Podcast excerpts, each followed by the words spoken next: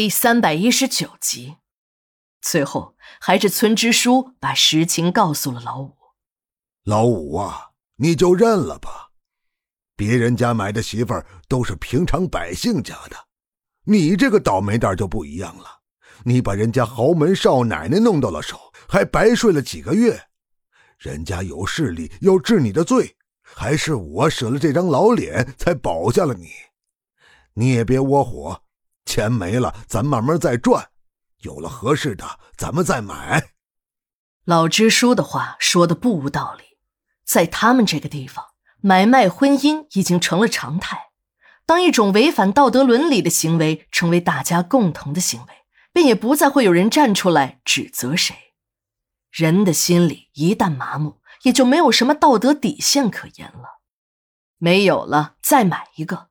这种像对待商品一样的对待女人的方法，对别的村民也许合适，但老五是一个例外。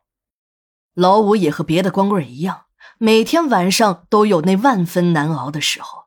虽然别的同龄人早就买了媳妇儿，过起了日子，但老五自从那场大病之后，他就再也没有想到过要娶媳妇儿。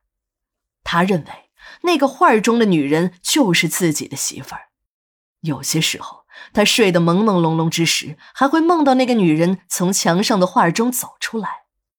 当柔软的身体和他进行零距离的接触时，他的身体就会和过电一样的颤抖。尤其是这个女人特有的体香，让老五如痴如醉。男人所能享受到的快乐，他在这一刻都享受过了。每每这样的夜晚，老五都会睡到太阳照屁股了，还不愿意起来。他怕自己一睁开眼睛，这个从画中走出来的仙女便会消失了。事实也正是这样，每次他恋恋不舍地从梦中醒来，都会发现自己紧紧地搂着枕头。这样的场景不止一次地被村里人发现，大家都说老五有精神病，是想女人想疯了。但当人们劝他找人贩子买一个媳妇时，他又以各种的理由推脱。不是说自己钱不够，就是说自己没相中。大家看混到了这步田地的老五还在那穷矫情，便不再理他。大家都以为等有一天他自己憋不住了，自然会掏钱买。但老五却一直憋了下来，这一憋便是几年。村里有好事者觉得事情没有那么简单，几个小年轻凑在了一起，一商量。决定晚上蹲老五的窗根儿，看看这个老光棍到底是如何度过这漫漫长夜的。几个小年轻最初的想法，也就是恶搞一下老五。没想到的是，这一听还真的有了收获。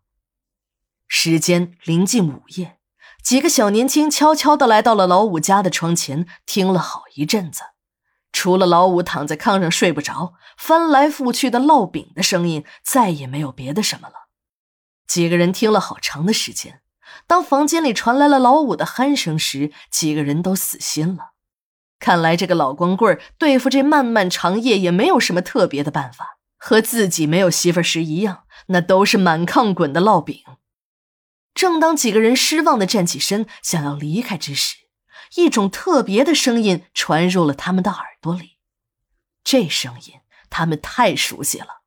同伴娶媳妇时，他们也都去闹过洞房，听窗根就是这个动静。几个小年轻一听这声音，便知道好戏即将上演，个儿顶个儿的都来了兴趣，竖起耳朵听了起来。老五正在和女人亲热，那种男女缠绵的悉悉嗦嗦声。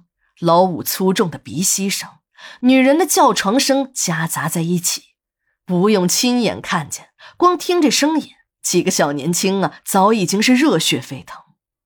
这种温柔的女人，他们只是在书中、电视中看过，这么近距离的感受，还真的是第一次。其中的一个人光嫌听还不过瘾，便划开了一块窗纸，从缝隙中往里看，他想看一下。到底是一个什么样的女人，让这老光棍如此的销魂？但他看到的只是一片朦胧。这个人又使劲的擦了擦眼睛，想看个清楚，结果还是一样的朦胧。只是模模糊糊的感觉有两个人的身体在大炕上扭动着、翻滚着。几个人竞相弄破了窗纸，都想一睹这老光棍和女人亲热的场面。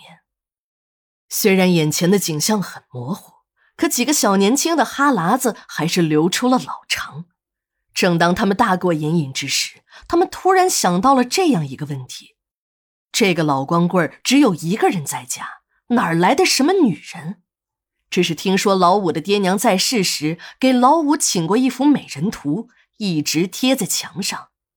有人说那是个女妖精，可那都是迷信的老年人说的。年轻人没有相信的，莫非真的有什么女妖精？